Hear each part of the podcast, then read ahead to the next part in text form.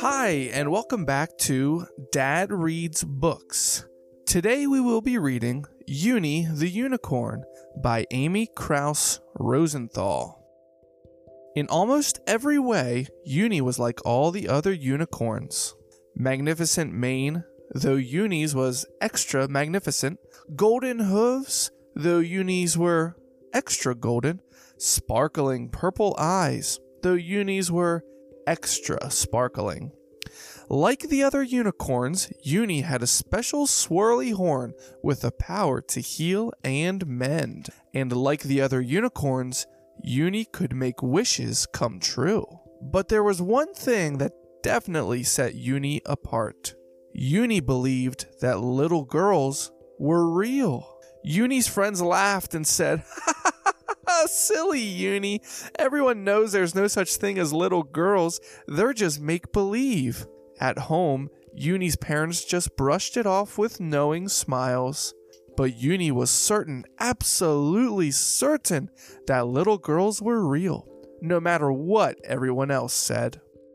Uni knew that somewhere far away, but not that far away, there was a little girl waiting, a strong, smart, wonderful, magical little girl, and she would be the best friend a unicorn could ever ask for.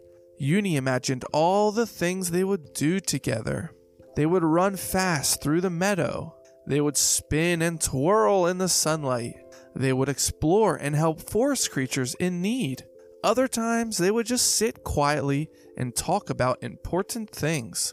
And of course, of course, of course, they would slide down rainbows together. Uni fell asleep that night and had enchanted dreams.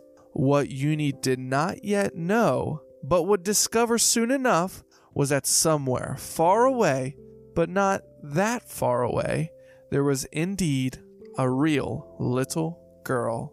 And even though her friends said, unicorns are just make believe, and despite her parents' knowing smiles, this little girl was certain, absolutely certain, that there was a unicorn, a strong, smart, wonderful, magical unicorn, just waiting to be her friend. That was Uni the Unicorn by Amy Krouse Rosenthal. Thanks for listening. Bye.